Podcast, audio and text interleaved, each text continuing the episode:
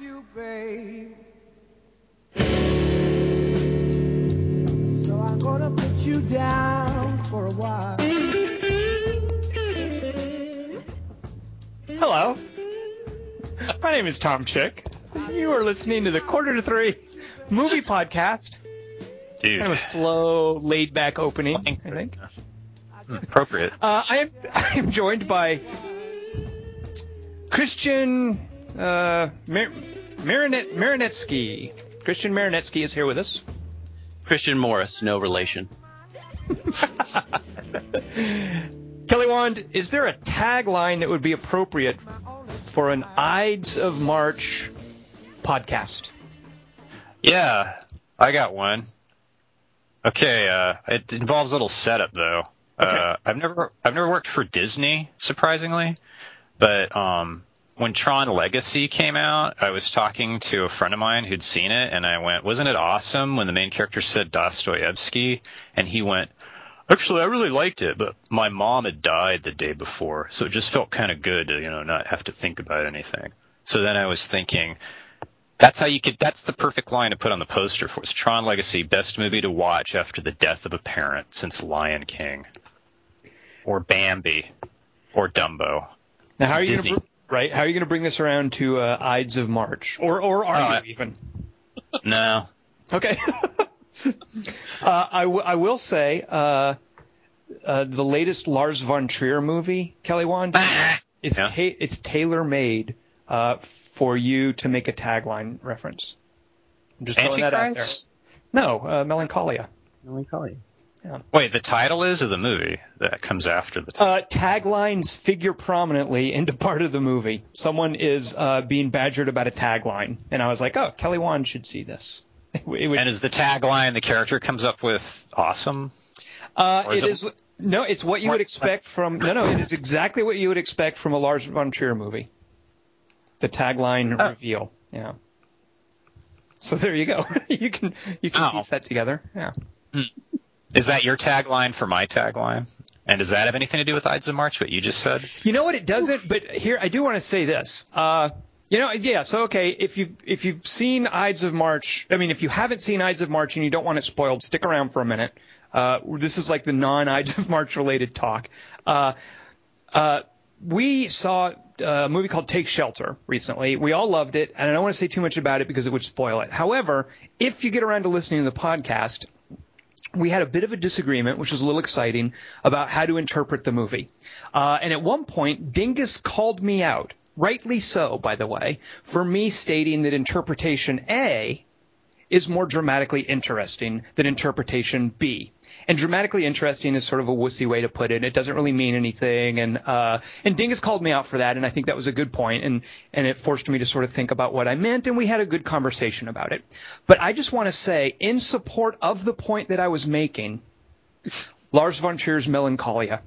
if you want to see the less the less dramatic version of a dramatically interesting version of what Take Shelter is, and Take Shelter is a fantastic movie.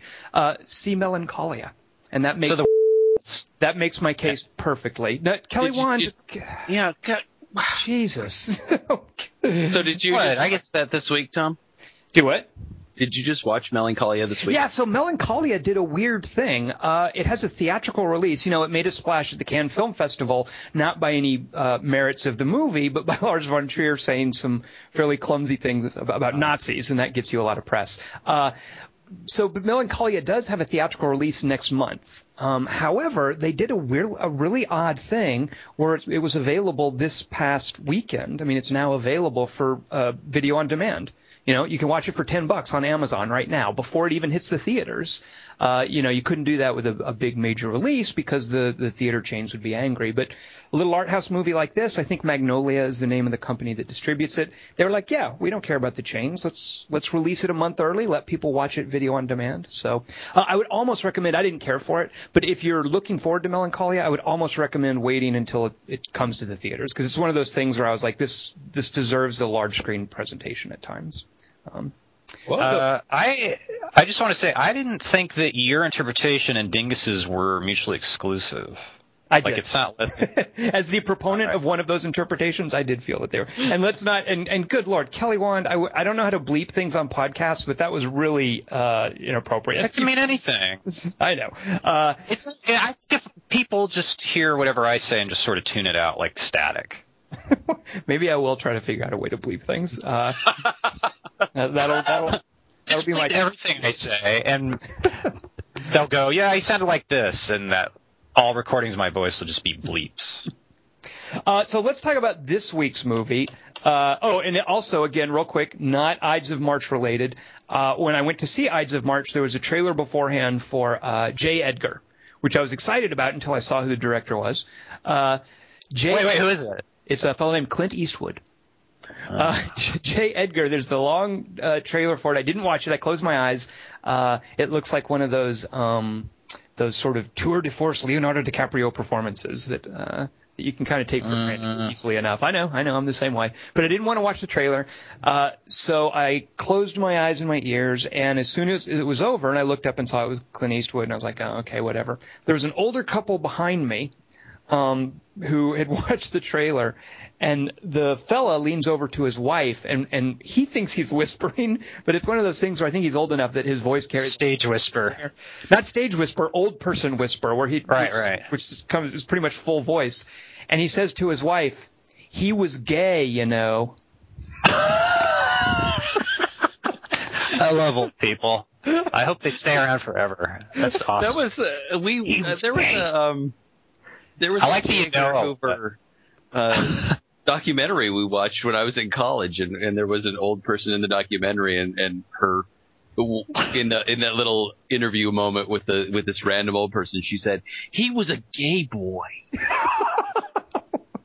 Wait, Uh, people of was that generation. Clint Eastwood in the theater at when you saw at the end? It was Clint actually asking that of Sondra Locke in front of you. You you kind of lost me there, Kelly Wand. By the way, Tom, uh, your description of that is basically my whole audience for watching Ides of March.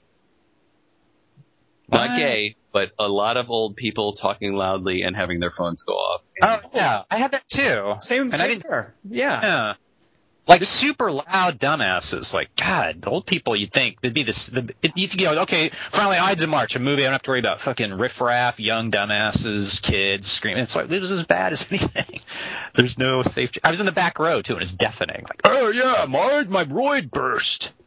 I actually did have to turn around and ask the, the older couple who the, the fella had pointed out that J. Edgar was he was gay, you know. I actually did have to turn around during the movie and say, "Excuse me, it's kind of distracting when you talk. Would you please not do that?" It's- I had the same thing. This must be a perfect movie for very talkative uh, older folks. I'm, I'm guessing that's Or at least say less dumb shit. Like say something I would I wouldn't mind overhearing. Like I don't know. I, I had people gasping. I had this weird sort of beeper going off that sounded like somebody's pacemaker or something. Uh, at first, I thought it was a phone going off, and I was like, "Come on!" And all these old people looked at me like, "Ugh."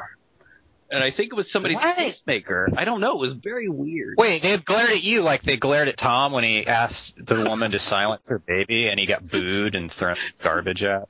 It was definitely analogous to that, but not so. Yeah, there's no safe age to ask someone to be quiet at without you're the asshole. Uh, the fellow who uh, who I eventually had to shush, who announced the thing about J. Edgar Hoover, as soon as the movie starts, he leans over and says to his wife, "That's Ryan Gosling." Uh, and he said it when it was Tom Cruise on screen. But at least he got the actor right. Yeah. Uh, by the way, was I, I don't think I know this. Was J. Edgar Hoover gay or just a crossdresser? I thought he just wore women. Right, that's what I thought too. Yeah, I thought he was yeah. just a cross. I don't think so. This guy was incorrect. guy fucked that up. Right. Yeah. It's like the guy No, who said no. Apollo 8 was the documentary in front of Dingus. But Harry Cohn Wait. was his lover, right? Dingus knows a lot about this. I wonder why that is. Hmm. I think Dingus is trolling us. Dingus, why don't you tell us about Ides of March in non-spoiler language so that folks who are still around, who are maybe thinking, hey, should I see this Ides of March? And by the way, what is it? Dingus, why don't you speak to those folks right now and give them a, a little a little taste of what this movie was? All right. Well, this week we saw the Ides of March, Mm. a 2011 American political drama movie Mm. about a junior campaign manager trying to help his candidate win the Ohio primary. Stay awake. Somebody, I mean- somebody wake up Kelly Wand. I The mean, film- politics is awesome. It's a it's a drama movie, Kelly. Political drama movie. A political Not drama. an- Okay, I'm gonna I'm gonna redo that. Political drama thriller movie. Are you with me now? Whoa, I don't know that I'm going to stand for that. It was a love story. I'm not hearing any romance mentioned. And I All will right, not. then. I will not stand for the word thriller being used here, Dingus. I'm sorry. The film was Thriller directed at- by George Clooney and written by him and Grant Heslov. Yay! Beau Uh, Willimon, based on Beau Willimon's play Farragut North. Mm. The film stars Ryan Gosling, Evan Rachel Wood, Marisa Tomei, Philip Seymour Hoffman, Paul Giamatti, George Clooney, and several cell phones. The movie is rated R. Man, that sounds fantastic, except for the bit about the cell phones, Dingus. Yeah. The love scene must be really steamy. I can't wait. The movie is rated R for pervasive language, meaning about 75 bucks. Not 75. Is that really? Is that number? Is that a verifiable number, Dingus? Uh, It's between 50 and 75. I haven't I haven't clocked it. Okay. But it's zero visible fucks.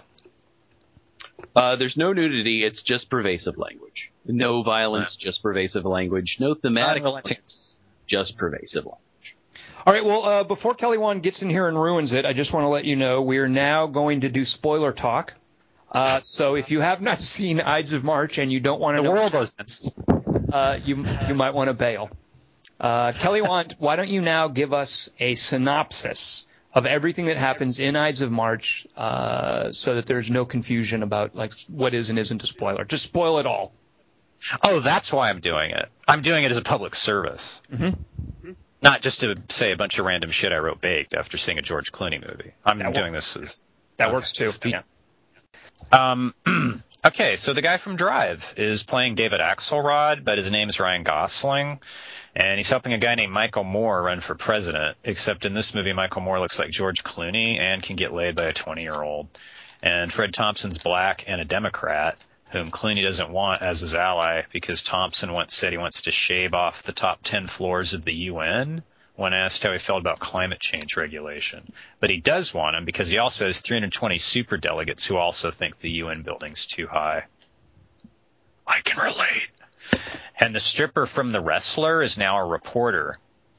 But here she doesn't sleep with anybody because A, she's wearing glasses, and two, uh, the real money's in typing stuff on the internets, like Brad Pitt says Jennifer Aniston's boring, and some shit we sent into orbit in the 70s fell into the ocean as vaguely planned, and fan throws a hot dog at Tiger Woods, which means he's not a fan, and guy signed to replace philandering hot tub aficionado sitcom character caught cheating on real life wife and non-fictional hot tub will be replaced by Gene Simmons and then Hugh Grant.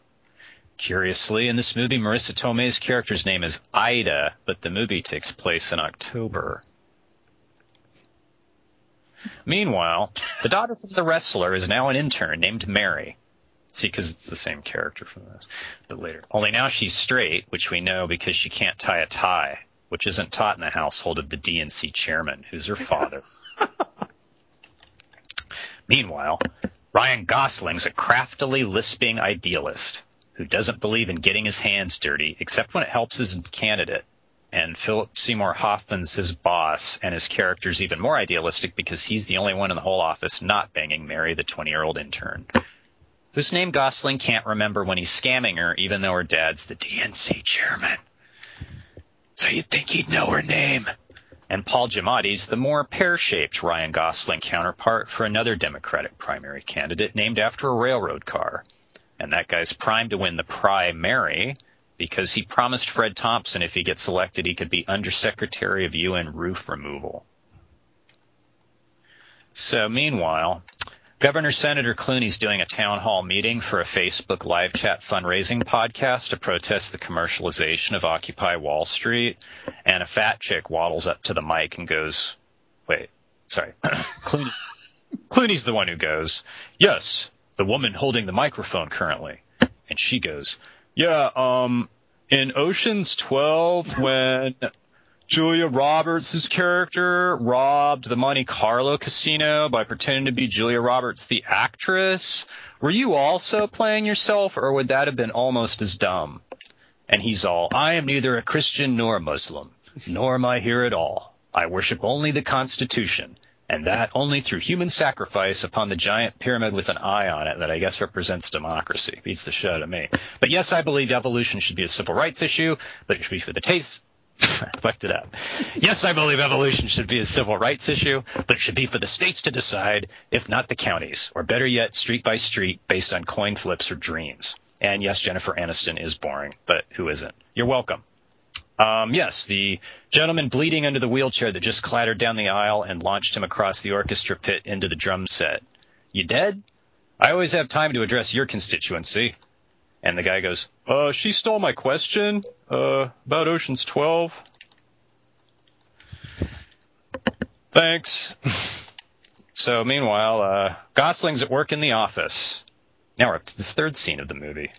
Gosling's at work in the office because they run the whole campaign out of one office, like in Taxi Driver. And, uh, he hands Jay Baruchel some files to be faxed into the teleprompter for Clooney's speech later after the Super Bowl, and Gosling reviews it and goes, "Hmm, not bad. Only maybe rewrite that last part so the governor says, I'm not you, I am a witch, because that's a twofer. And Jay Baruchel goes, okay, uh, but the thing about Giamatti's candidates' kids being abominations born of incest by date raping plague rats, isn't that how Republicans breed? And Gosling laughs and goes, No, plague rats are too finicky. And the wrestler daughter comes into his office and goes, Hi, I'm the hot intern who's worked 10 feet away from you for months now. I'm in your office saying words. These are my tits. And he's all, Oh yeah, we met at that straw poll in Iowa. Didn't we have sex there on stage between tornadoes? And she's all, uh, we were about to, but when I came back from the restroom, you were passed out on top of Chris Christie in a pool of vomit and sex. And Gosling's all, yeah, fucking Iowa. Now I remember. While I was passed out, I also dreamed I ate a giant marshmallow. When I woke up, my pillow was gone. Man, those were some times. And she's all, we're young and good looking. Let's get a drink later before we have sex. And he goes, I got a better idea. What do you say you drink something I mixed for you from inside me? Little salty. Dash of red. And she's all, wow, I see where the governor gets his sound bites. Then she walks out and he stares at us for a few seconds. Then his new cell phone rings. And Paul Giamatti, who somehow has this new cell phone number, even though the phone just came out of a cardboard box, goes, Hey, meet me for a drink later too. So Gosling goes to that meeting, but it's only for a job offer, so he bails on that shit for the intern tryst. So they have sex while watching Clooney give a speech on TV about how the line between politics and sex with interns is more like a dot to him. kind of like that joke. Then she gets tired and falls asleep with her phone between their genitals. Because that's how he rolls. But then it rings again at 3 a.m. for the first time, I should point out. But he thinks it's his because it's in her butt instead of his where hers is. And he answers it and goes, Gosling here. And he hears Clooney go, Hey, I'm calling about the $900 abortion you wanted. Uh, I know you said your insurance won't cover it because they consider it cosmetic. And I know you're Catholic or Jewish or whatever the fuck, but if we go to a death panel, that's only 750 with my CVS discount. And Gosling goes, Governor? And Clooney's all, Gosling? I mean, uh, uh, wrong number. This isn't me. Bye. So Gosling hangs up and goes, You banged the governor and got pregnant and still made me wear a rubber? And she's all, I didn't mean to. He asked me to handle his poll numbers, but I thought he meant with two L's. And Gosling's all, why is he calling you at 3 a.m.? Wouldn't it be less risky for him to have an underling do it, like Hoffman's character? And she's all, because I need abortion money. We just went over that. Also, we like to watch reruns of Saved by the Bell together while we're on the phone. It turns him on. I guess he sees a little of himself in Screech. And Gosling's all, I wish you'd seen a little less of himself in you. And she's all, you kind of did that joke earlier to similar effect. Look, we're still getting married, right? There's a few other things I haven't told you, but unless you hate mixed race children and chlamydia, I really think we're over the hump. I've never felt this way before after sex so brief and utilitarian. And he's all, wait, your dad's the DNC chairman and you can't scrape together 900 bucks? And she's all, can't we just pretend the baby's yours? And he's all, man, I thought politics was nobler than this, based on every news story I've ever read. So he confesses to Philip Seymour Hoffman about his pointless meeting with Paul Giamatti. So Hoffman tells Marisa Tomei that a pointless meeting occurred so she can report it to the masses who give a shit about primaries in Ohio. Then he's all, Gosling, you fired for taking the meeting with Paul Giamatti. That's my Philip Seymour Hoffman, obviously. Uh, unless you did it just to milk him for intel on his candidate for us, which would make sense, in which case I should promote you. And Gosling's all, nah, it was for a job offer. The commute would have blown. Speaking of which, you know that intern Mary? And Hoffman's all, look, kid, my first job was in Kentucky when Colonel Sanders was running for general. We lost that race, but he remembered my loyalty and also my propensity for air sickness, thus the buckets. But you're fired. I can't trust someone who meets with the enemy and tells me everything that transpired, which was nothing. So Gosling goes to Giamatti and goes, hire me, I hate everyone, especially myself. And Giamatti's all, no, nah, I don't want someone who did exactly what I wanted working for me. So Gosling goes to a hotel room and a janitor's hanging out in there with the intern's body because the janitor left the door open, even though hotel doors don't stay open.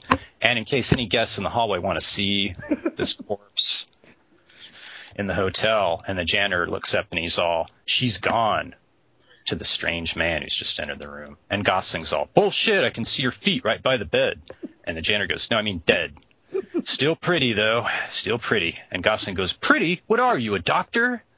Wait, what are you, a doctor? See? And the janitor's all, No. But since I'm not a cop either, there's her phone on the bed with your name on the screen. Go ahead and take it. I'm not suspicious when a traumatized, handsome dude I've seen blowing smoke up people's asses on national television every night for months barges into an unlocked suite with a dead intern in it.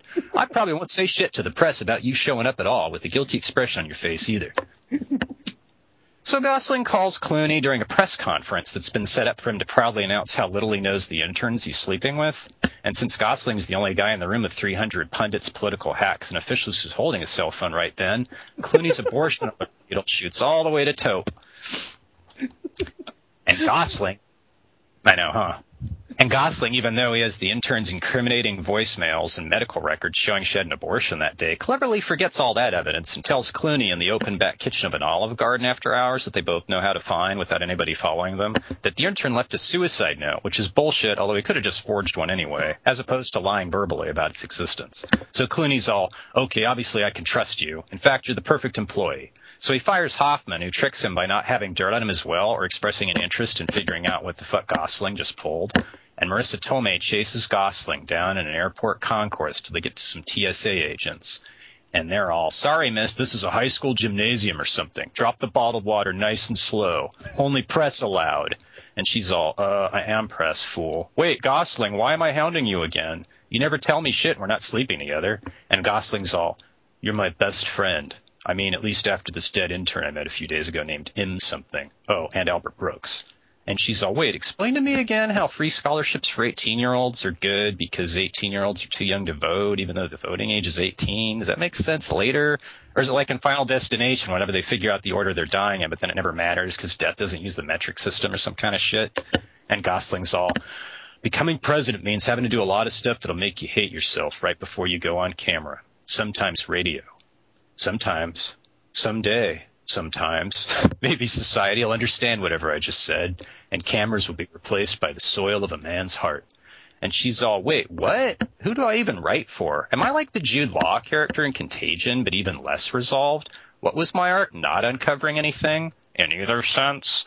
But he's already putting an earbud in, and Matt Lauer's all, and fuck it, we'll do it live. So, Gosling, according to the most recent Gallup polls, the question this race, everybody's literally dying to know just how boring does the governor find Jennifer Aniston? And Gosling goes, one sec, and he holds up a micro recorder and he goes, note to self, just hire uglier interns. The end. Now, Kelly Wand, I want to ask you a question. I want you to tell me the truth. Do you have any more of those crispy crab cakes?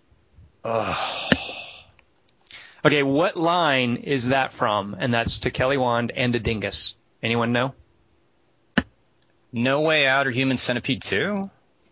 Uh, that's close. Uh, there's a great scene in Bulworth where, uh, where William Beatty or Will, Warren Beatty is having his breakdown uh, during a speech, and he stops the catering woman. He's like, "Miss, Miss, I want to ask you a question. I want you to tell me the truth. Do you have any more of those little crispy crab cakes?" Uh, He's from the streets. That's what we learn about him in that scene. Actually, Just no, we don't. He goes to the streets in Bulworth. Uh, so okay. Uh, Kelly Wand, good good synopsis. Um, I, I see you're you're hugely fond of this movie from the synopsis. Is that correct? Um, well, you're not supposed to be able to tell anything about from the synopsis. It's just Ah, good point. Right. It's because it's like a character you're doing. Yeah, I'm actually really not baked at all, and I'm really smart and thoughtful about movies. Kelly Wand, I just you like to me where you've received your training? Afghanistan. Uh, Yeah. this podcast. Uh, Gotcha. right. Well, let's let's put you out there first, Kelly Wand. What did you think of Ides of March, and why is it called that? I don't know. But that's my answer to the second question. My answer to the first question is uh, I was kind of liking it as a thriller, like No Way Out, and then at the end I went, oh, he's making a point. Mm.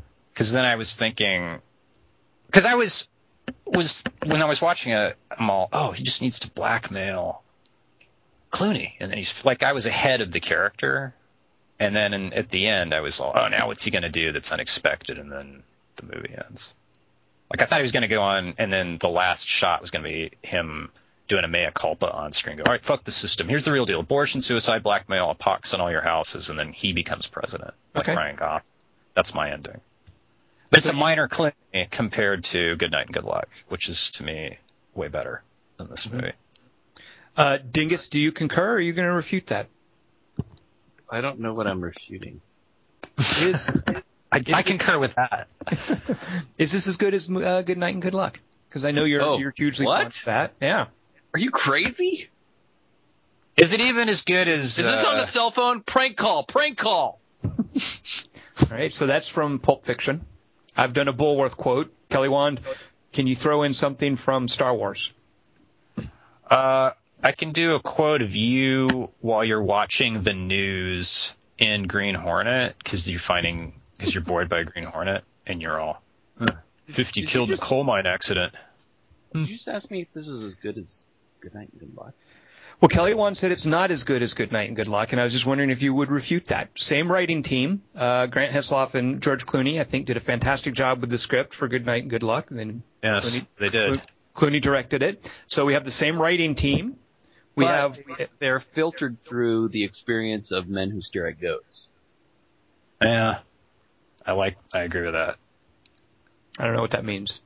I don't know. That means that Grant Heslov wrote and directed that movie, and they both worked on it. And so I think that they're on the other side of a different.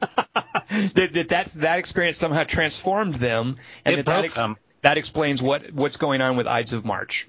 they were the goats. They goaded themselves. Dingus Kelly Wand wasn't able to help, but can you tell us why it's called Ides of March? Uh, because the knives come out. So it's the Knives of March. Uh, Why? Uh, it's from uh, Macbeth, right, or one of those. Cry havoc and let's slip the knives of March. uh, Con. Remember from uh, Hamlet? Well, the the original play is called Farragut North, which you have every now and then some character goes Farragut North, yeah, Farragut North, Right. Um, and I imagine they decided to call it Ides of March because uh, of political suicide, Mhm. matricide or patricide or murder. Or just political betrayal, I think. yes, political betrayal. Mhm. And uh, Because Farragut North, I don't know what that is. It's obviously a place, but if I'd known there was a movie called Farragut North, I might have thought it was a horror movie. I would have thought it's a Glengarry Glen Ross spinoff, like a different Mm. street. Like a real estate kind of thing, right? Right. But Uh, Dingus, obviously. we, but Dingus does not refute that vociferously. Well, I'm not going to refute it either. So I think we all agree it's not as good as Good Night and Good Luck, which is certainly But what I, I- was, I was hoping for. Um, But I did go ahead. like it. I liked it up to a point. Like I liked the first hour, and then I was like, "Oh, it's getting really good." It's like, what's he gonna do? And then he just did what I thought he was gonna do. And then I don't know.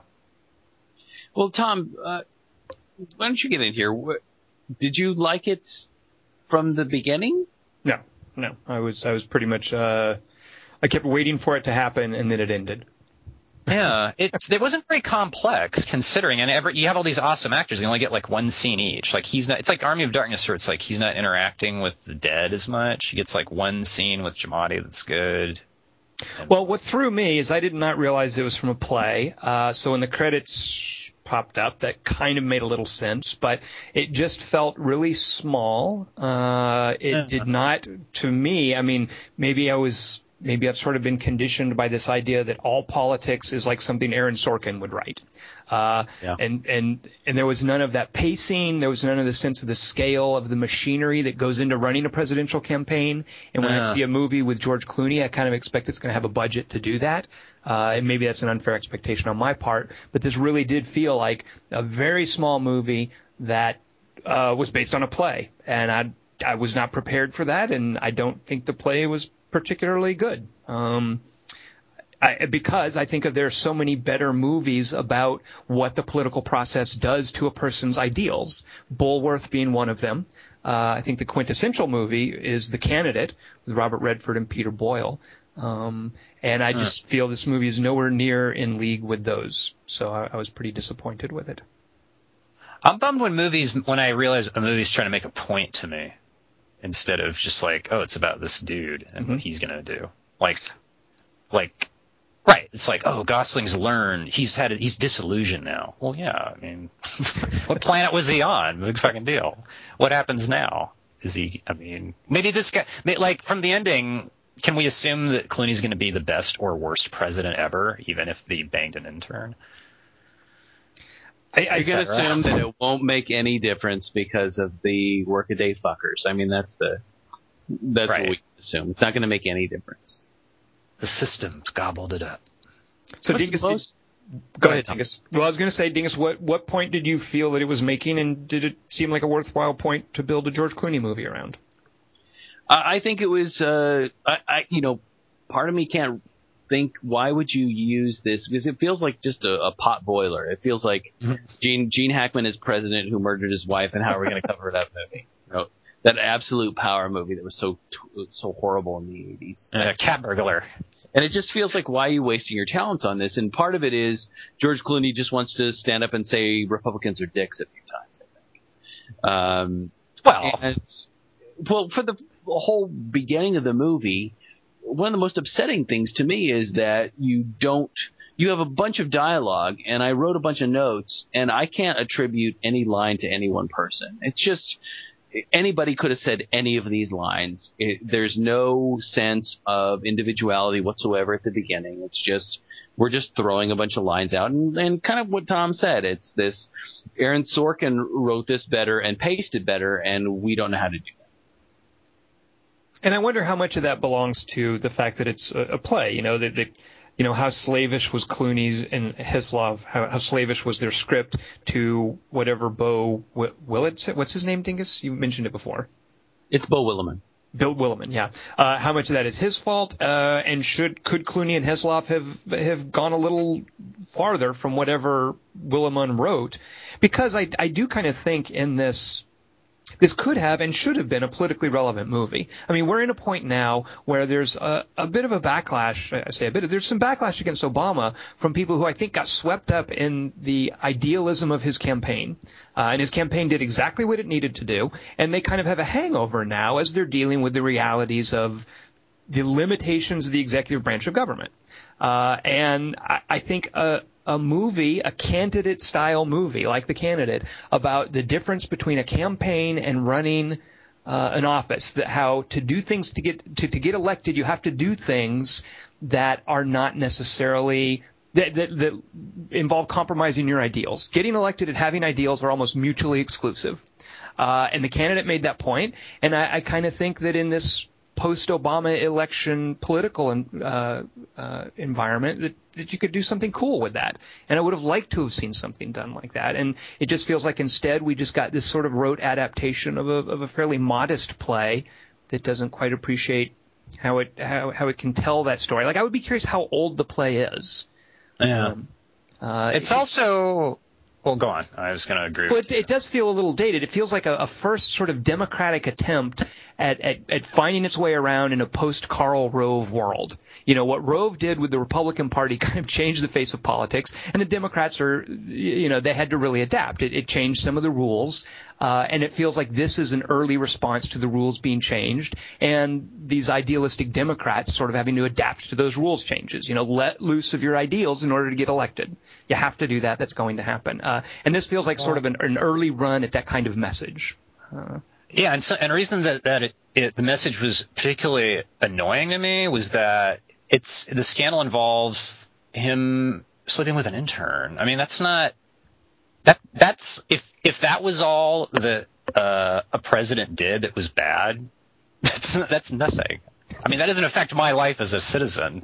I mean, Well, but he makes that point late though. He's like, you can't fuck the interns. You can do this. You can do this. You can start wars. You can uh, create this and have these awful scandals, but you cannot fuck the interns. Right, but if you if the whole thing's about oh moral dissent, like this is not. I mean, compared to like wars and the economy tank, it's like gigantic things happening that would that presidencies would are would be judged by and are judged by in every election cycle, and they they don't play any role in it. Clooney is like a non-denominational character. It's like he, it, there's just a lot of pussing out. Well, And it- Yep, go ahead, Dingus. Sorry. Well I would argue that that's that's kind of the point they try to make later in the film that uh, that none of those things matter and and that the the major things that people in this country care about are fucking interns. And I think the bigger failing of the movie for me is that it's supposed to be a fall from grace movie and I would ask, do you guys, do either of you, as much as we all love Ryan Gosling, believe this character? That he's that naive at the beginning, but also well, that believe like that he's a true, be, yeah, believe that he's a true believer and he has a fall from grace. Mm, not as presented, no. Because he wouldn't be good at his job at the beginning if he was as big a rube. I mean, he's not covering up interns is going to be his homework assignment for the next four years. he would have to have shown some talent for it before that in his life to to switch sides as quickly and as fluidly as he keeps doing in the movie. So it's not really set up correctly. I, I agree with yeah what, what Kelly said. Like I think it's not so much that Gosling as an actor isn't believable. I think the the material's just not there to create what should have been a really cool character who ends up having to blackmail his own hero in order to see that hero put in office. Like he uh like that's kind of this cool like out of his own idealism he needs to betray the guy he respects the most kind of this fella he looks up to. Um but two of them in a way, like his own boss, who he considers a friend, uh, Philip Seymour Hoffman, and George Clooney. And and the movie just doesn't support what should have been this really cool shift like that in, in character motivation and, and what it, it goes through. Um, And he also is he's uh, uh, many times being driven by circumstances and just playing the best of a bad hand rather than making choices. Like once she dies, there's not really any, anything else he can do except what he does do. So he's not falling; he's just like following traffic at that point. And like Dingus said, that really did feel. I think Dingus said that really did feel like some cheesy '80s thriller kind of thing. Yeah, but not not as good. Like less lurid. Like we didn't even get the Right. fun part because in No Way Out he bangs in the limo and then she's new. Like there's you get a lot of uh, But I Of scandal, specifically. I don't know what to do with this character because he's got a couple of, of cursory scenes. There's that scene, the the turbulent scene on a plane where he's closing his eyes and he's saying, "If you're if you're doing something uh, good, then nothing bad can happen." And and he talks earlier than that about the belief. He just he believes in this guy, uh, but I don't believe any of that based on his behavior based on his behavior with Molly or based on his behavior after that. Uh, You know, initially with Molly or after. And I just don't understand what the problem with the character is. I don't want to blame Ryan Gosling because I love the guy. But I just don't think that there's any. I, I guess it's the writing. I mean, Yeah. It's th- the writing. I always just writing. doesn't work at all on any level. Well, look at uh, I, I think like for a clue to that, Dingus, look at the scene, the little flirtation scene with uh, Evan Rachel Wood, or Evan as I call her, and uh, Ryan Gosling. I hated that scene, and not because of either of them. They were both trying. They were both sort of bringing the smokiness and that sort of smoldering sexuality that they both can do well. But the dialogue was just so awful in that scene. yeah. Is that supposed to be their first chat? It was Like, just have they never talked before? What's- It was it was yeah. terrible, and I, I just think like if that's going to be if you have these two really good invested actors and the scene is that bad, I, di- I blame the writing. I just I just No, think the material's not there for them. Yeah. Yeah, the the writing is is horror. Uh, you know, it is horrible. I mean, I was constantly writing ugh because you have things like like uh like Gosling saying after after Phil, Philip Seymour Hoffman says, "Look, you all grown up with tits and everything," and he says, "I." I learned from the best. Really? He learned how to grow tits from the best. That's what his I learned from the best. That's what you got for us. Really? And Yeah. there's a there's constantly lines like that, and I just don't get. You know, this is some one of those things. Is is is George Clooney and Grant Heslov doing this, and this is what they choose to sink their teeth into after doing something like Good Night and Good Luck. And I do think it is because I do think that they they looked at this play and they were like, this is a sort of a post Obama election hangover. Like, there's a point to be made for people who are disillusioned by Obama having to deal with the limitations of the actual presidential office. But it's so it's not this. It, what was the movie we just saw recently where you said that's not what it? Oh, it was uh, Red State where you go that's not what the Tea Party like. This is a total misrepresentation of the of what it's supposed to be lampooning, and that's how I felt during this. Like this isn't what the Democrats are going through. It's nothing to do. There's no interns. It's way. It's more about it's more about uh, indecisiveness. And like his answers in the interviews are more eloquent, Clooney's, than like Obama's real things you actually see on the news now. Well, that's part of why I wondered when it was written. Like, uh, they, it, the movie seemed really proud of itself for tackling that question that Michael Dukakis topical.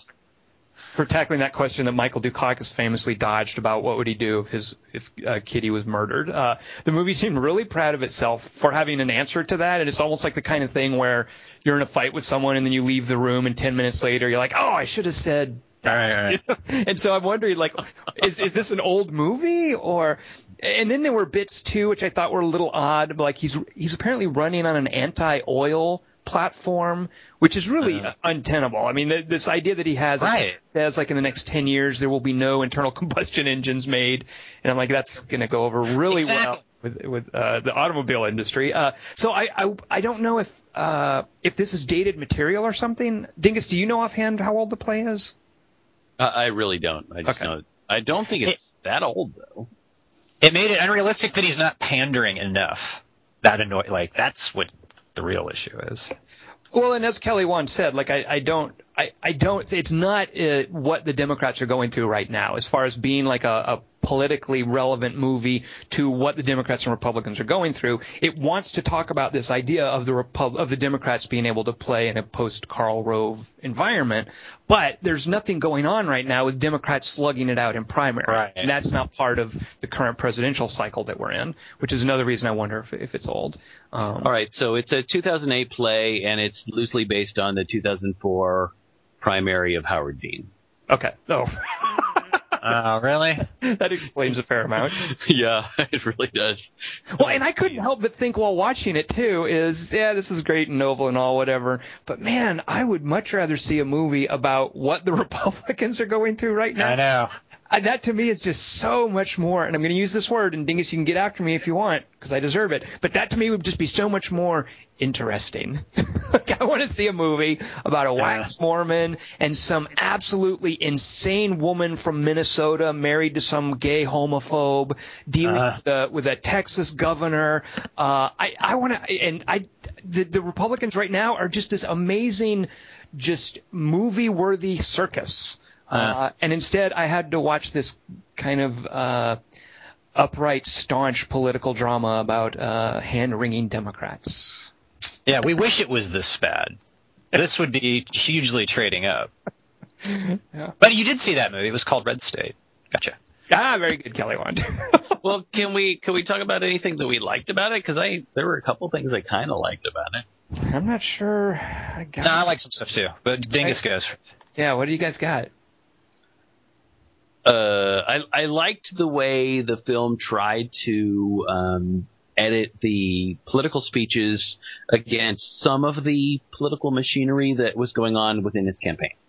Uh, I didn't like.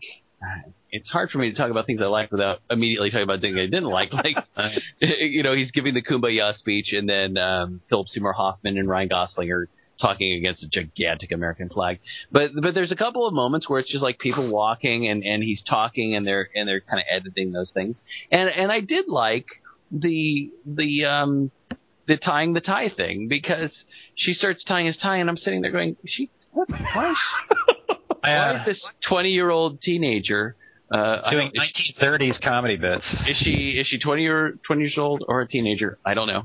Uh, and then he says, "You don't know how to tie a tie." I liked that. Sure, that yeah. was all right. I, I don't know if that's supposed to be like his goal Friday or an abortion drama, but I liked that little moment.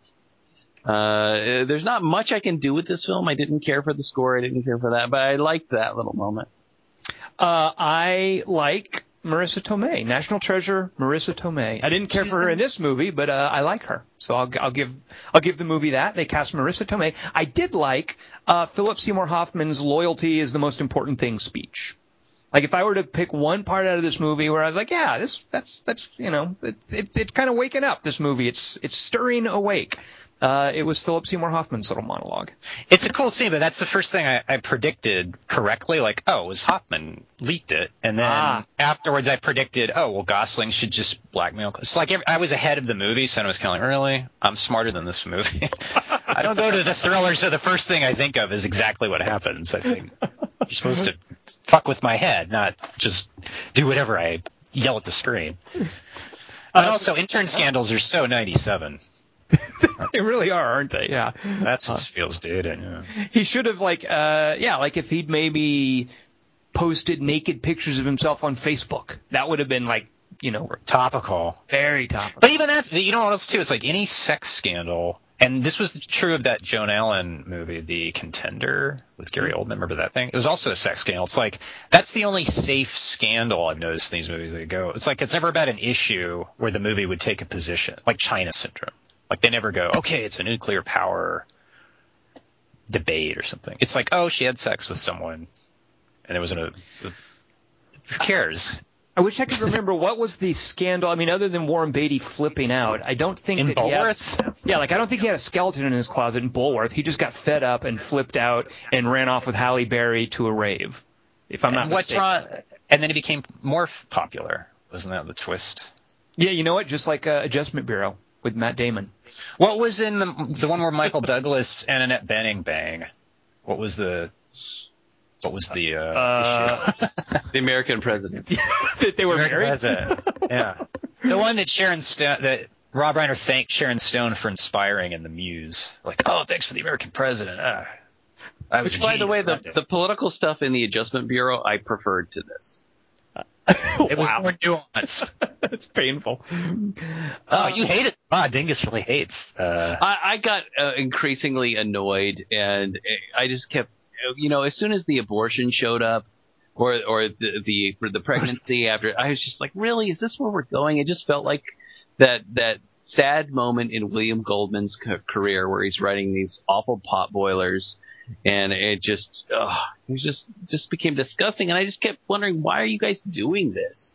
you know, uh, what you know, I, I have no problem with the word interesting uh, as related to this particular topic. Right. Uh, you know, why you know why doesn't if Ryan Gosling's character, if Steven is really this true believer, then he doesn't get involved with the intern. He does. He makes Right. a whole bunch of other choices, and then his fall from grace makes more sense. But he, I never he sucked all along. was- I never believed he was this this pure as driven snow guy. You know, as far as the political process was concerned, because because even if he's not a religious guy, he's not going to do the things that are stupid. Right. I I don't understand what that character is supposed to be, and maybe part of it is the problem of of just seeing him in the driver. I don't know what the problem is, but Drive. he doesn't work in this at all for me. Yeah. You know what's bad writing too is uh she I just thought as while Dingus was talking. Uh she uh she's supposed to be freaked out because she's about she's asking uh, the governor for abortion money, but that's the same day she chooses to be all sexy and like fun loving and carefree with Ryan Gosling. Like she's super happy and cheery and flirty in his office, but shouldn't she be tensed out a little bit because it's that day that she has she's like she's You're- making her move. You're expecting far too much from the script, Kelly Wand. Really, She's a twenty year old teenager. Uh, I noticed too at one point, uh, Max Minghella, who, by the way, I can't stand that guy. He's so annoying. Uh, he points out that uh, he describes to the audience a scene, and I'm like, oh wait, why didn't we get to see that scene where Ryan Gosling apparently, quote unquote, goes ape shit when he's told that he's. Right? And I was like, well, wait, that sounds like a cool scene. Maybe you could have written that and put it in the movie Yeah. instead of having Max Minghella come out and tell us about it. Uh, and I just was- assumed he was lying. I thought, oh, he's he's he's skewing it so he can bang each Evan Rachel Wood like everybody else is. oh, really? Yeah, That's what I thought. that too. Oh, well, I'm way dumber than this movie. Or Well, they we're did- way dumber. They did something similar with that, and I, I, I don't know. Maybe in a better movie it would have worked, but the thing where Philip Seymour Hoffman gets called over to George Clooney's SUV, and they just hold the long shot of the SUV parked in the alley while Philip Seymour Hoffman gets in, and it's almost like you're thinking, well, are they forgetting to cut? Is this supposed to be a stylistic choice? It's supposed to be Uh, ominous. Yeah, I is was it hoping for a muzzle flash. right? Exactly. Is the is Uh, there, right? uh. is is something going to happen? Is the car going to start rocking? Uh, Explode. the car just blows up and they're all dead because Clooney had to kill off everyone who knew, and Gosling's in it too. Right? It's that kind of movie language, though. It's like, why is this Yeah. holding? And obviously, it's because it wants to be. I, I don't know what it is. It's a stylistic Modernist. choice. Yeah, they it want wants to be Michael Clayton. It's trying to be Michael Clayton. uh-huh. trying to have that I guess sort so. of I guess that so, sort of uh, I don't know. I, how does how does uh, Jeffrey Wright Thompson show up at the river? What, what the fuck is that scene at the river? Oh, yeah. Where the fuck does that come from? Well, you know, Walks up and says, "I want to be on the ticket. You have anything else to say? I'm going to touch your knee now. All right, see ya." Yeah, he doesn't. He doesn't wait for an answer either. He goes, "All right, let me know how that." Do I go? He also has a weird line. It was like, "Hey, Uh. Stella, bring me the ice bucket." Cut. What the fuck is going on with Jeffrey Wright in this movie? the same thing as source code. That's my Yeah. theory. Jeffrey He's Wright. the same character. Yeah, it's character. just jumping rails right and left. I really thought he said ass bucket. And I didn't know what that was. I forgot that I was confused by what what is an ass bucket and why is this like I thought it was some colloquialism or something I was supposed to understand. So he did ask for an ice bucket. Uh, I think it sounded like ass bucket. Or. Tom's right Okay. and Maybe- racist. Maybe that's some colloquialism that certain Democratic senators have. They have their ass. Right. Did the river even happen? What the what the fuck? That's he one of those watch the scenes. news, and he doesn't know that Steven has been fired, and now he's got Yeah. to see the river, and it scene is totally Yeah. just bad. Dingus, get that out of my face. Get your way. He doesn't know he's fired out of my face and into this thing. It's not in your face. Finish the line, Dingus. You have to say the whole line. Respect the audience, Dingus. Embrace the mystery. Uh, is no one going to join me in celebrating Sherlock Holmes' Throne of Shadows? I do want to. I do want to say one. uh, and See I'm, what Tom did? totally, uh, I'm going to totally ignore your improv. I Uh, like. that uh, that Paul Giamatti did quote or did reference one of my favorite films from this year. Paul Giamatti in Ides of March referenced one of Dingus's favorite films this year. I That thought Avatar was 010. yeah, yeah, Avatar was last year, Dingus. Yeah. Favorite film was that where he says, uh, I don't know, I don't know, Kelly Wand. Do you have any idea what Dingus is talking about? His favorite movie of the year was Hannah. Wasn't it? That's the only movie he's seen that I know. I think he said one of my favorite movies, and I don't think Paul Giamatti references Hannah. Well, Rushmore was last year, and Phantom Menace was last year. And It must be a horrible bosses reference. Dingus was hugely fond of horrible bosses. right, because he doesn't work, so to him it's funny that anyone has a boss. Uh, I, I don't think there were that many pop culture references that I can recall. Dingus, what movie does Paul Giamatti reference? Uh, in the scene where uh, where Steven comes to beg for a job, Paul Giamatti says, "This is a win-win situation for me." One, two, three, not only you and me, got 180 Dutch freeze, and I'm caught in between. Counting one, two, three, Peter Pan, yeah, down with three to Pete, everybody loves old I thought I had that joke in the synopsis. I guess I cut it out. I thought of that too. And then I thought, oh, it's 50-50 win-win. And then I got it. I don't remember. It's too much math. Let's do a three by three. Speaking of math, Yeah, I don't want to talk about that movie anymore. uh, this week's three by three I'm is so mine, annoyed. so. I will I'm so it. I'm so annoyed with you. what? me. Why? With Tom? How can anyone be annoyed at Tom? Is it because of all those Christina Aguilera pictures I've been sending you? Oh, dude, I've been using those. No, it's because I didn't think to remove something from the table. I really should have. I should have pulled a uh, King of the Hill on you and, and forced you to take something off the table. For this week's three by three? yeah. Oh, they have sex on the table in yours? That you- Uh, I don't know what you're talking about, Dingus, but I don't think it's any of my choices. So yeah, I'm- me I'm- neither. I'm- Mine are all awesome. And I Let's think just- this let me was let me yeah let me introduce this topic. Uh, this is your your best post-coital lines in a movie. Uh, I introduced it by taking off the table uh, the line from Fight Club where Helena Bonham Carter says to Brad Pitt, I, and I apologize for the language. She says this, not me. She says, I haven't been fucked like that since grade school. And there's a little Oh back- God!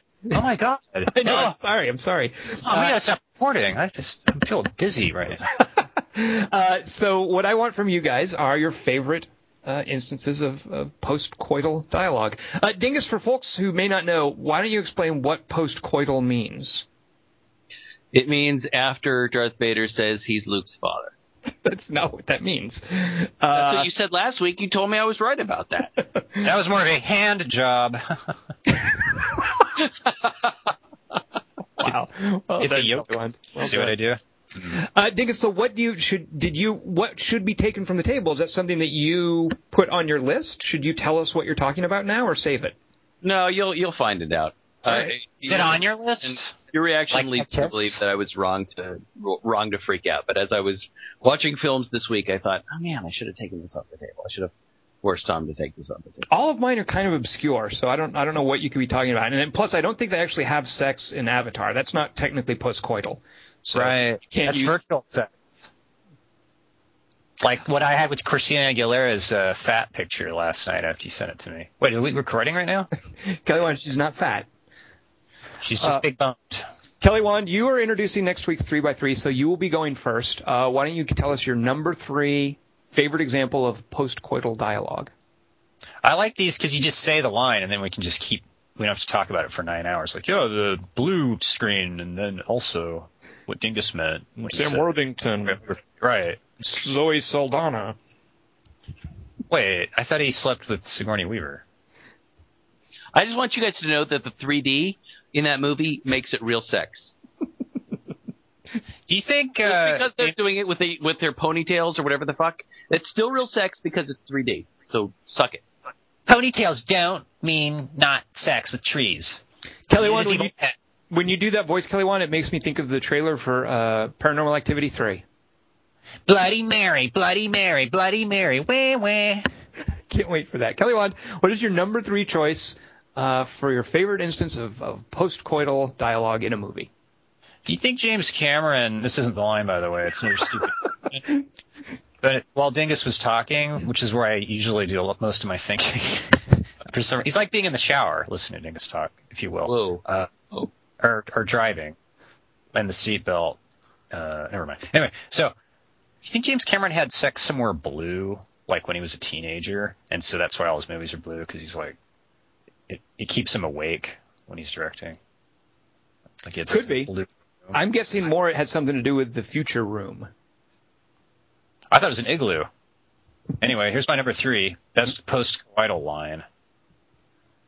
Okay, name the movie, because I thought this was a great line. I thought it was the best line in the movie. Oh, that really hit the spot. Could you say it again? Ah. please? Okay. Uh, okay, pretend that's pretend that's sex ending. My clearing my throat, which in some circles, that really hit the spot. No, no, wait, I fucked it up. Yeah, that really hit the spot. Go. Uh, I don't think that's going to help us, Kelly Wand. So, what movie is that from? Jackie Brown. Remember where De Niro? Uh, with Bridget Fonda. Oh my Yeah. god. And that's what he says afterwards. She's all, oh, that was so great. Oh, God. And he's all, yeah, really hit the spot. Like, of, that's the most emote. He's like the uh, non Steve Buscemi assassin in Fargo. Like, he talks that much infrequently. I don't know. It's just a good thing to say after sex in RL and in that movie. It does hit the spot, and that's the spot it hit. Uh, who is her boyfriend in that movie? Because it's like a forbidden. Sam Jackson. Yeah, It's I like. why- Jackie Brown. I, should, I have that on my Netflix queue to see again. I've only seen it once, but I remember really liking Jackie Brown and feeling like it. It felt way more uh, sophisticated than a Quentin Tarantino movie should. Like it just felt much more true to, to actual characters rather than just cool dialogue. And I have no problem with cool dialogue, cool actors doing cool dialogue, which is a lot of what Tarantino stuff is. But There's a lot of good dialogue in it, too. well, it's also from other source material, which I think shows. Um, it's Right. either Elmer Leonard or Leonard Elmer. Clive Cussler. Right. Evan Rachel Wood, Elroy, Eastwood, Edgar Hoover. But I really Yeah. like Jackie Brown, so that's a that's a good pick. Dingus, do you I also- that pick? Oh, definitely. I love Jackie Brown. Good. I like it when she's teaching him how to smoke pot, and uh, he's she's all no, you should, you got to hold it and cough because uh, it's healthier for you because air gets in your lungs, or in this case, smoke. so it's healthier. Uh, and didn't Jackie Brown? I'm, I love her. I may be love her misremembering, but isn't that also one of those uh, movies like a romance where the two leads never kiss? No. Yeah. No, no, no, no, no. They do kiss. He, she kisses Robert Forster at the end. That's all he gets for. Ah, Okay, so it doesn't apply. Rats. Okay, I don't like Jackie Brown as much anymore. well, you want to see Robert Forster get something. You know what? I, that's true. That's true. I feel bad for him. am guy. prepared. Why? Uh, I don't know. The only thing about Jackie Brown that it- it's like I get the sense Tarantino has an understandable hard on for Pam Grier, and that it's a little distracting in a way from the plot because you you can picture him looking at her. Never mind. Go on. I'd rather Really? not. All right, that's fine. That's, I think. Dingus, what is your number three choice for your favorite uh, post-coital dialogue? All right, here's the line. Okay. Really? Really? Thank you, brother. If my examination is over, get the fuck out of here while I get dressed. The uh, Desmond in Lost talking to Jack Shephard. It sounds more like he was doing something from Devil's Double, but I don't remember anything like that. Uh, Or Devil. What is that from? It's from a little movie that I referenced last week called Eastern Promises. Oh, what? Uh, so that's the hooker who's an actual hooker, right? Uh, it's the moment where, okay, so uh, Kirill, who's played by Vincent Cassel, um, is the son of a Russian gangster, and he's about to recommend his right hand man Nikolai, who's played by Viggo Mortensen, to his father, the gangster. But before he does this, he demands that Nikolai have sex with one of the girls at this brothel where they're at, and it's really just an excuse for uh, for Kirill to watch his friend having sex because you know he's got whatever he's got going on. And so Viggo Mortensen has this awful, I mean, awful sex scene with this poor Russian prostitute or Ukrainian prostitute, I should say. And then when he's done, he, you know, uh, Vincent, Vincent Cassel, you know, tells him he did a very good job and, and, uh, Viggo Mortensen says, really, thanks a lot. Now get the fuck out.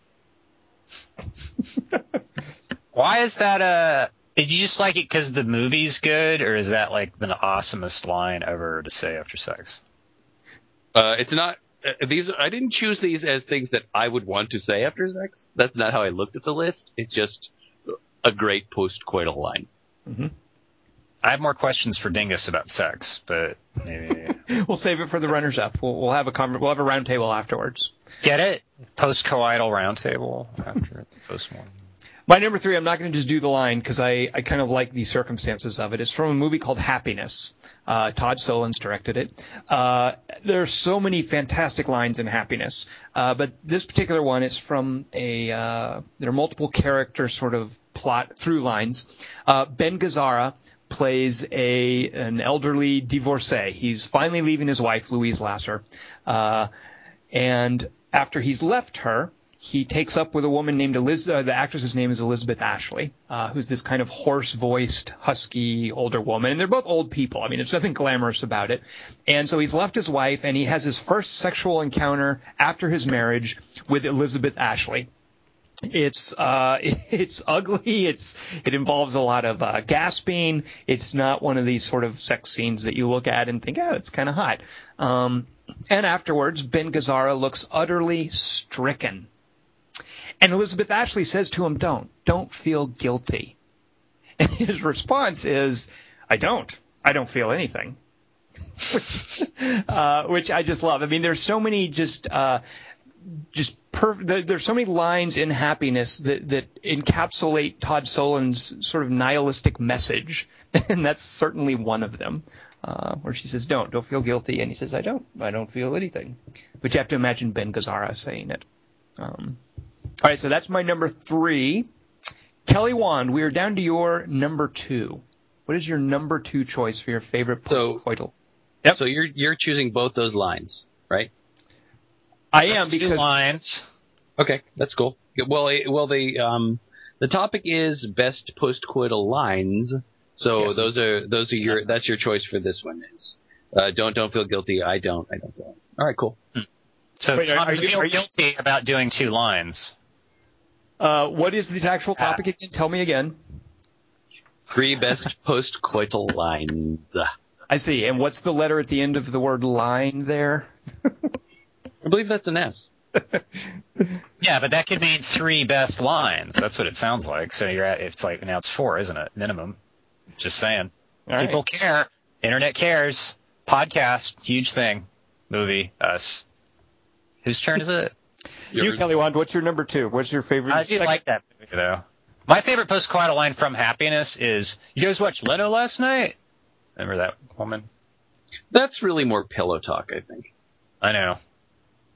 Because that's when Leno really, uh, that's the secret to his success.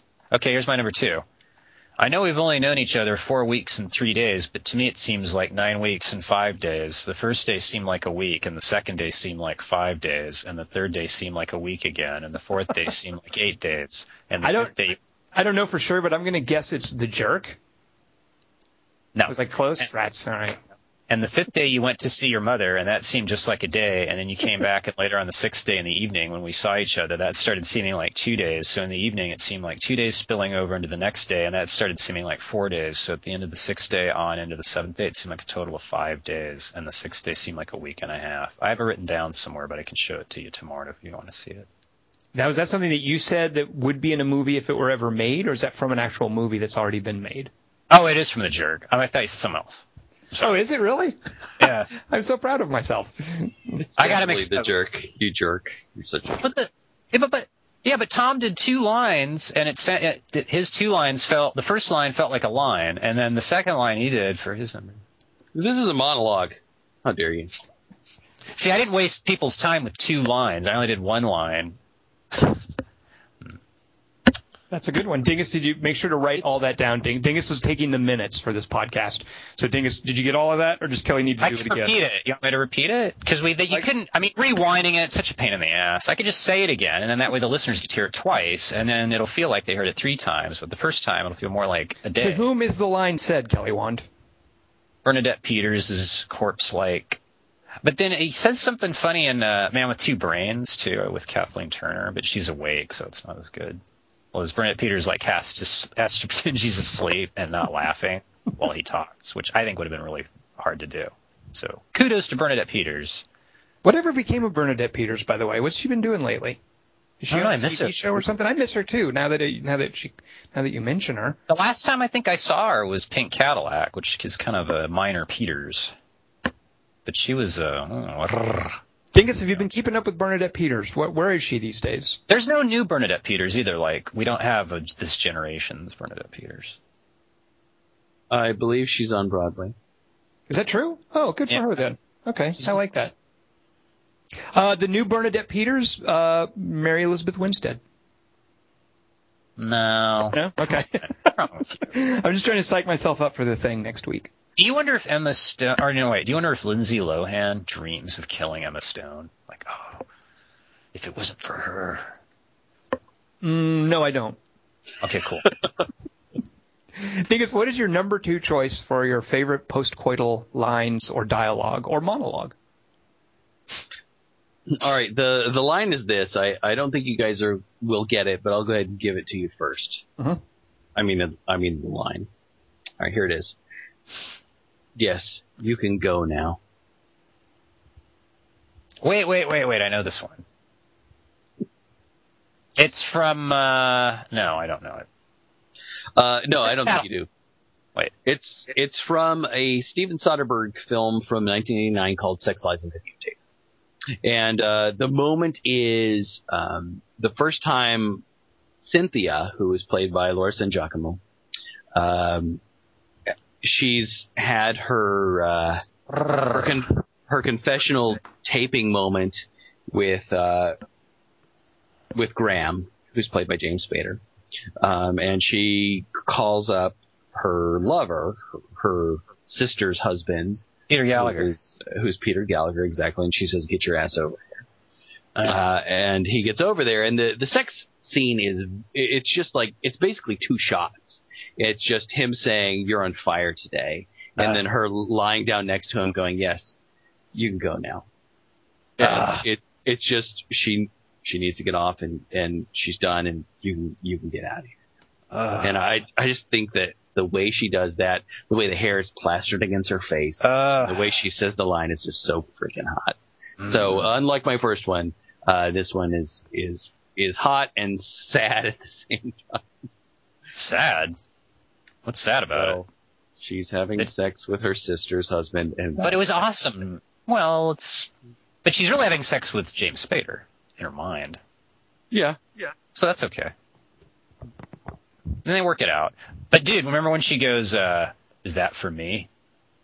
Remember? very good. Ugh. Uh, You know Dingus, where where is Laura San Giacomo today? Uh, Uh, she works. I I know actually where she is, and I see her every now and then, so I'm not going to answer that question. the gym kickboxing class? Wait, do you think she has nightmares about Marisa Tomei? Like, I, if it wasn't for her. No, I think she she's very much involved with uh, with education and special education, and she's a really good advocate for education. But she's awesome in this movie. I'd tape that. Uh, I wish she was on Broadway Uh, with Bernadette Peters. uh, can you imagine? Can you Hey, imagine Tom. if that? All right, sorry. What's your number two, Tom? This is a My great number two topic. is a, a movie that neither oh no Dingus has seen but won't remember this line. Uh, this is a movie called Three Priests that we talked about when uh, we talked about Red State because the one of the main actors in Red State, a fellow named Michael Parks, is amazing in Three Priests. Uh, Three Priests is kind of a I think I described it as like a Montana Gothic kind of story. It's very Shakespearean in a way. Uh, and the precipitating event that screws everything up in pre- Three Priests, it's ultimately a, a tragedy, uh, is these two people having sex. Um, and throughout the course of the movie, uh, and I love movies that pull this off well, uh, there's a brush fire that is moving towards one of the family's houses. And this is mentioned a few times, and you can see smoke in the distance. Uh, and the sort of human drama is set against this encroaching brush fire. And it's a cool metaphor for everything that's going to get unleashed when this event happens. Um, so this line isn't going to make much sense if you just say the line. It's in the context of the movie, and it even sounds a little corny if I explain it to you. But I think the movie earns it and it works well. So after these two characters played by Aaron Duffy, who is kind of bad, but it's it's it's perfect for the role, and a young lady named Julia Jones, who is really good. Uh, after they have sex in a car, and it's a sort of a, an abrupt ill-advised situation. Uh, he looks up out the window and he says, "I can see the fire from here." And it's kind of a cheesy line, but it really works. I mean, because you know it's about a brush fire, and the brush fire is, of course, a metaphor for what's going to happen. Uh, but it really works for me. Uh, and when I watched Three Priests recently, after having to sit through Red State, uh, that's what sort of inspired this topic. It's it's sort of a bold line, but I really like how it works in Three Priests. And man, I love that movie. I mean, that movie's got its shortcomings, but uh, I like it a lot. So there you go. My number two is I can see the fire from here. Hmm. So it's like an allegory, huh? No. Oh. Uh, but you know, I think of uh, what's it? There's a terrible Neil LaBute movie called Lakeview Terrace, which is about uh, Patrick Wilson and Samuel L. Jackson not getting along. Uh, over over racial issues, and they live out in some suburb of Los Angeles, and there's a brush fire that is that is moving towards their really nice houses throughout the movie, and it's a more clumsy version of of of that kind of thing.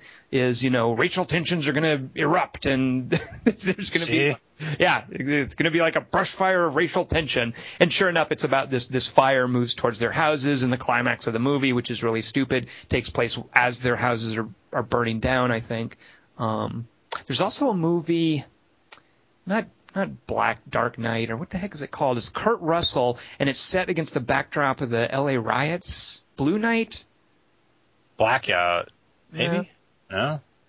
Maybe Wait, it- the blue- LA it's blue Escape from something. LA.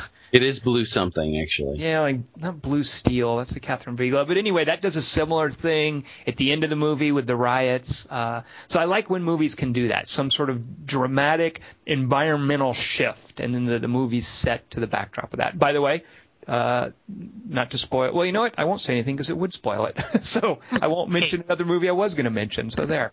You know what? I, I will mention it because it's not saying. No, I'm not going to. Never mind. Uh, No one- like- Hmm. there, just suffice to say, there are other movies like that. Uh, if you And can if think of ever it, see, all right. yeah, if you can think of any, uh, uh, tweet Kelly Wand because Kelly Wand, you use Twitter a lot, so you can Yeah. check your, your your twits and see what people have to say. I stopped following myself on it, So why? and I don't. I don't like myself on Facebook anymore. Uh, Kelly Wand, what is your number one choice for your favorite post-coital? It's dark blue. Sorry, I just Dark blue. Yes, yes. I thought there was something about a knight in there, but uh, I think that that sounds much better, Dingus. Although, no, you know what? It doesn't sound. That's a stupid title. Dark blue, because it's like the color of their uniforms, I guess. maybe it's not dark blue then. What? Dark, dark blue is that thing where uh, Beatrice Dalle is having sex uh, a lot. All right, I thought that was the Kurt Russell thing. All right, it's blue something. Anyway, go ahead. Kelly. No, dark- That was magic. Oh, wait, dark blue is the one where the guy is di- deep water diving, holding his breath with Rosanna and Rosanna Arquette is his girlfriend. No, wait, that's the one with the big smart sharks. Dark blue sea. no, that's the one with the dolphin with the prosthetic tail. Ah, No, dark. no, that's Men in Dark. Kelly, what is your number one choice for uh, favorite postcoital dialogue? This so this would be your your instance of the best postcoital dialogue in a movie ever. Go. It is that, but uh, while Dingus was talking, I thought of something. Mhm. hey, uh, you know why I left Facebook? I do. Oh, But I right. it's a rhetorical question. Why don't you tell us why you left Facebook? Why is Kelly Wand no longer on Facebook? it, there's no hate option. Mm. All right, here's the best line ever said after sex in a movie, and I actually think that it, th- this is that. I consider this the greatest line ever written in a movie for a character to say after sex ever. I defy you to name it. Uh, I just don't know what is it about good sex that makes me have to crap. You really jarred something loose, Tiger. And then you hear vomiting and see it. Oh, you guys suck. You're not. You're not movie fans. That's I don't know how you guys got a podcast. Oh, weak sauce. Really? Three priests and you haven't seen that? Come on. You bet you'll gonna have to you'll have to tell us what it is. It's being said to Woody Harrelson. Is that Kingpin? Yeah. Oh. they don't have sex on Cheers. There's no tigers in Cheers. Edgar Rice Burroughs explained. so. Kelly Wand's favorite example of postcoital dialogue is a Farrelly Brothers movie. yes. starring Randy Quaid. No, Dennis Quaid. No, Randy Quaid. Yeah. All right. Where's No Ran- shark Kelly Wand? Where's Randy Quaid these days? Uh, he died when he gave his life bravely in a crop duster uh, against aliens. he would be much better off if that was. And he was in Species 2 saying, I warned them not to go to Mars. And then you never see that character again. Like, that's his. He, he survived the independent. See, it's my. Every character you see in a movie is every other character they've been. So it's like Evan Rachel Wood and Miss Marisa Tomei in Ides of March are both playing themselves from the wrestler. Like, she's become a reporter. Like, Mickey Rourke's death turned Marisa Tomei from stripping into journalism. Hmm. That so that's why it's the best post-coital line. Who says it though? Uh, Lin Shaye, the landlady at the beginning, because he uh, doesn't have the rent money, and he tried to scam her by having a guy rob her purse, but it was really his friend, so he could return the purse. So she'd, uh, but then she saw the guy in his apartment afterwards, and then Oh. he pretended, so he threw hot coffee, and then the guy jumps through the window and he dies. so then he has to have sex with the landlady to get out of paying rent, and then it makes him vomit because it's he she says the line about a tiger loose in her crap. And, and wanting to crap. That's so Yeah. grody. It's gross. you don't use that one? I've used that. What grody? Oh, Dingus, get it, get us out of this. What is your number one choice for favorite postcoital dialogue? coital. What? What are you? Twelve? Gotcha. All right, here's my number one choice. Sorry about that. It's just been so long since I've done it with a boy. Oh, that's mine. Oh, is it? You've never Air- seen this movie. Airplane Two. Peter Graves. Wait, Uh, the champ. Uh, Benji the Hunted. Uh, Home Alone 2. I heard that one's pretty intense. So I, I meant to look this up. I don't remember the first line, but I, this sounds like it might be from Praise. Is that right? Yeah, praise is uh, praise has at least has. I could have chosen three choices from praise, and that's the one I I thought that you were going to go for praise or the other John Curran movie that almost made this, but praise praise beats out uh, the other movie. Well, what were some of the other postcoital lines? Do you remember? Well, what I love about is is the progression is that it starts with with uh, Cynthia, uh, who's played by Sacha Horler, saying to um, to Gordon, uh, who's played by Peter Fenton, you know, sorry about that. It, it's just been so long since I've done it with a boy, and it's it's because she's she's she's the girl and she's come too early, and she just flops over on her side, and then later in the film, the postcoital lines, "You bastard, I wasn't anywhere near ready," and then Gordon, Gordon, you sad boy, that's way too fast. Shit, that's dad. I love that movie, and I love that movie's portrayal of sexuality. I'm not sure I would choose those lines of dialogue though, but those are great, uh, and certainly she's amazing in that. Yeah. I just Listen, love her Tom's saying, "Sorry about that. It's been so long since I've done it with a boy." Just the, uh, the just that portrayal of the, of the woman just coming too quickly and then flopping over on her side. I love that. Kelly Wand, why haven't you seen Praise? I think we've told you multiple times you should see it. I don't see movies uh, with plural titles. It's not praises; it's just one praise. Oh, then I'll see it. Uh, I love there. There are other lines from that too. I remember uh, when he comes back from being unable to get is it unemployment or something, uh, and he says He can't go on the dole because they don't have three. "Yeah." They, he said they wanted three forms of ID. Who has three forms of ID? Three. yeah, I agree. What's he course- say? Uh, go on. Uh, sorry. uh, this was on one of our three by threes for this actually uh, I think I came up with the the topic like lines that should be famous but aren't. Uh, it's when uh, when he's breaking up with her when when Gordon is breaking up with Cynthia and she finally gives in because she doesn't want him to break up and he's and he just feels awful and he says I'm sorry and her response to him which I feel is one of the all time greatest bits of dialogue ever. Uh, her response to him is you'll never be sorry enough. I love that bit, uh, and she's so good in that. So How can you not? How can you not like that that postcoital line of her telling him, "Sorry, I came too soon." I like these. I no, it's a fine line. It's uh, it's just not my number one. so I know it's not, but you I've got said one. you wouldn't even choose. You wouldn't deign to even choose it. Well, I meant to look it up, but I don't remember the the the postcoital lines being as snappy. Well, you know, when you hear what mine is, Ah, I'm not right. going to have any room to speak though. Uh, All right, let's go. Let's move on to yours then. Okay, my number one. It's uh, one of my favorite all-time movie, movies is Ang Lee's Ice Storm, uh, and as the movie, and I just realized this rewatching it, the sort of the movie coming to a crescendo or, or a climax, if you will, is all of the sets of characters coming to these horrible revelations about sexuality.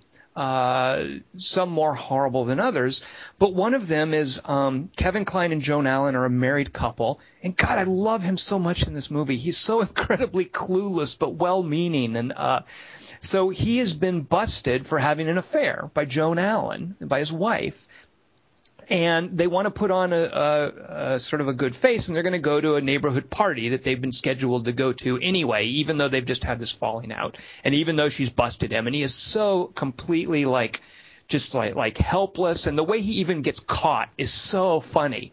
Uh, you, know, he he admits that he was at this other woman's house about a completely unrelated detail, and she says, "Well, what were you what were you doing there?" You know, at Janie's house, and he's brushing his teeth, and you can see, I mean, you can see him briefly panic and then come up with this completely stupid answer, this excuse for why he was there, and you know that he, that Joan Allen knows he's lying, and it's just this great example of uh, of subtext between actors. You know, the lines aren't saying what's going on, but the you can just see it in their eyes and the way they respond to each other. So anyway, he's been busted for having an affair on her.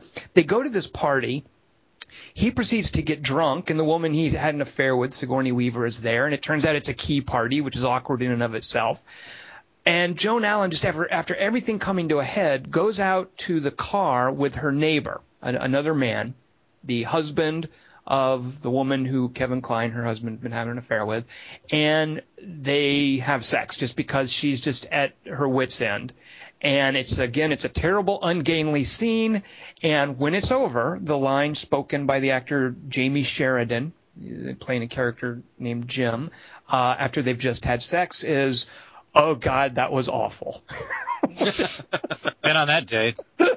and they both realize it too. And and it's uh, it's a very brief sex scene, and it's just so ill-conceived, and uh, everyone knows that it was for the wrong reasons. And just this poor guy Jim, this line afterwards, oh God, that was awful.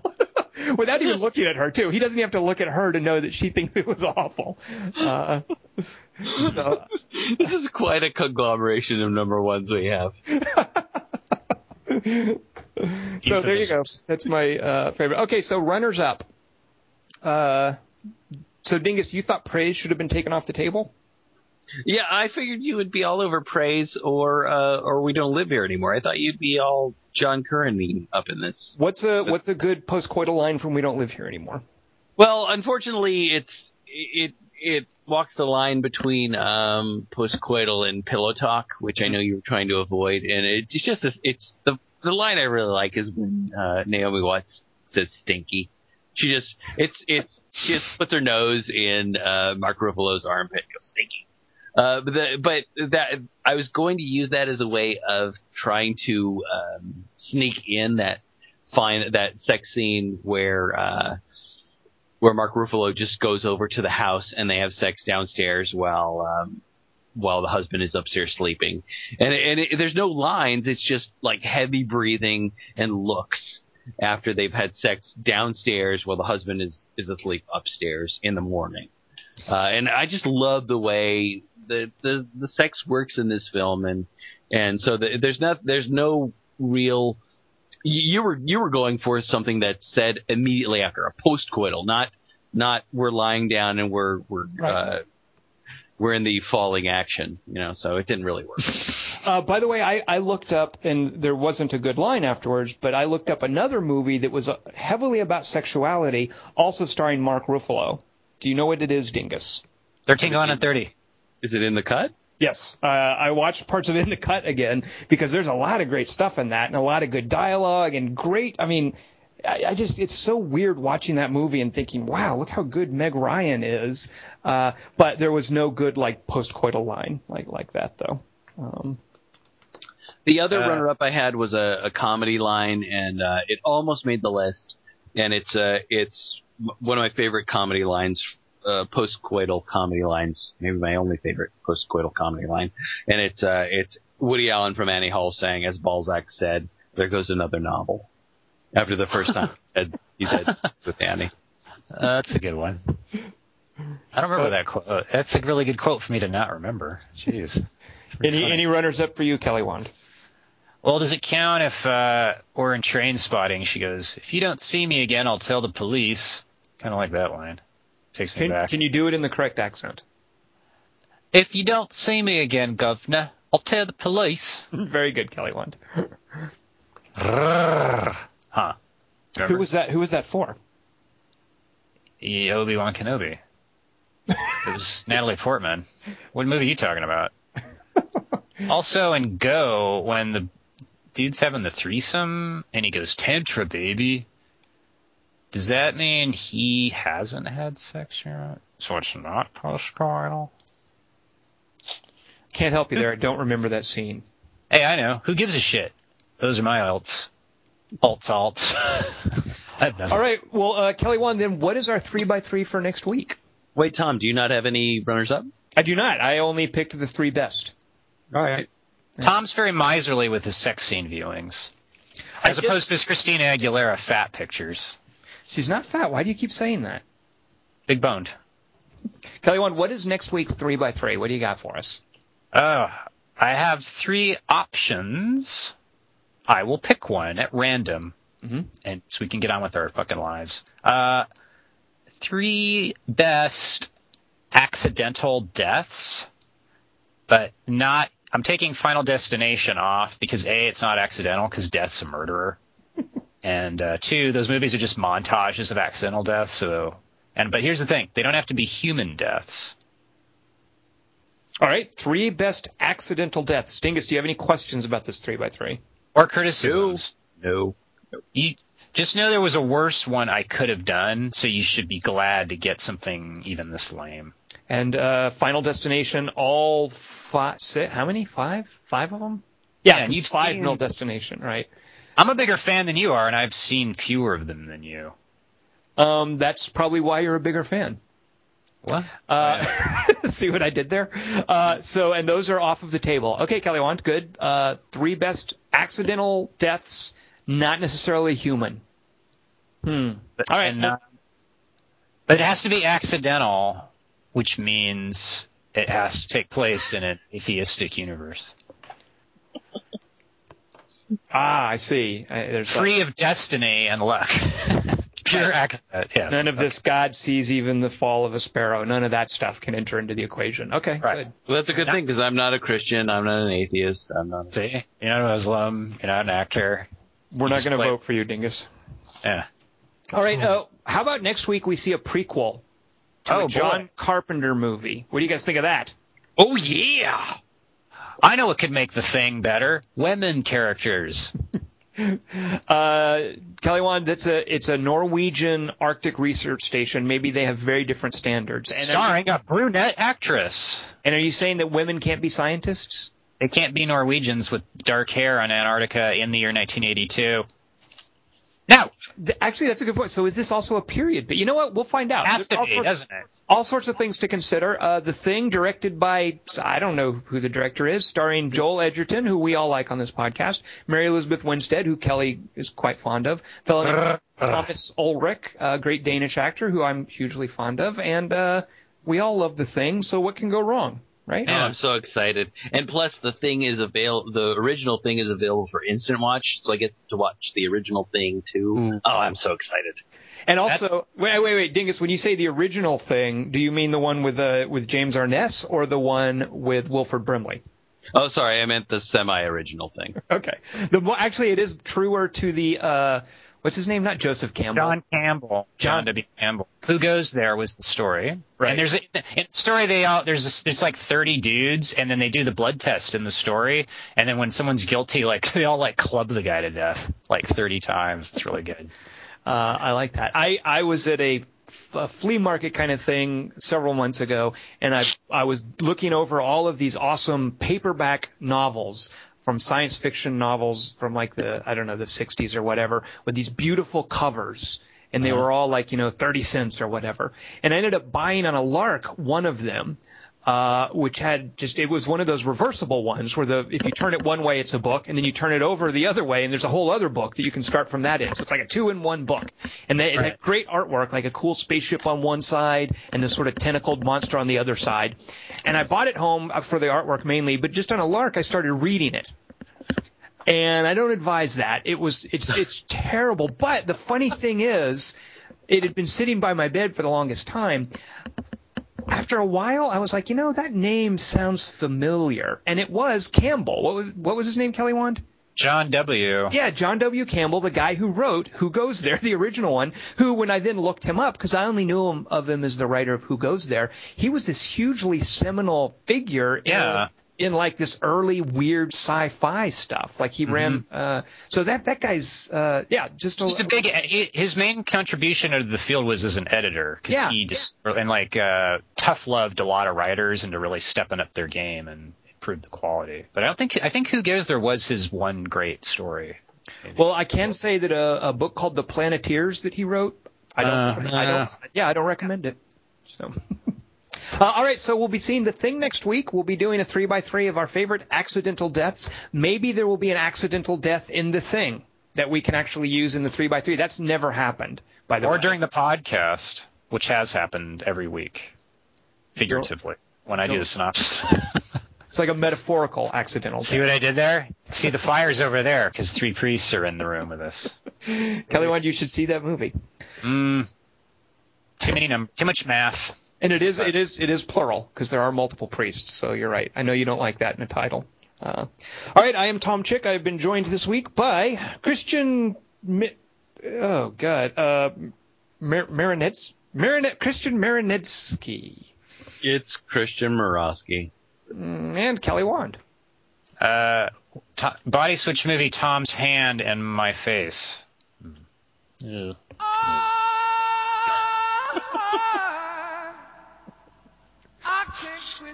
The hell? So I'm gonna put you down for a while.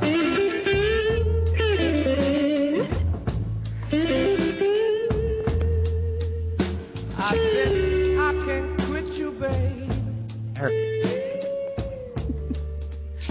Dingus, why would you go, what the hell, when someone plays Led Zeppelin? Yeah, racist. Uh, because I it made me think the fact that I don't think they credited the dude who sang at the piano bar at the beginning of Ides of March. Who was that, Dingus? I don't know. Remember the guy? Very tonic Yes. Oh, It was not Eric. there's a junior. It was Robert Plant. Robert Plant. My love for you, I could never hide. Those lyrics are dumb. Oh, uh, He just reached behind me and closed the door. popcorn trick.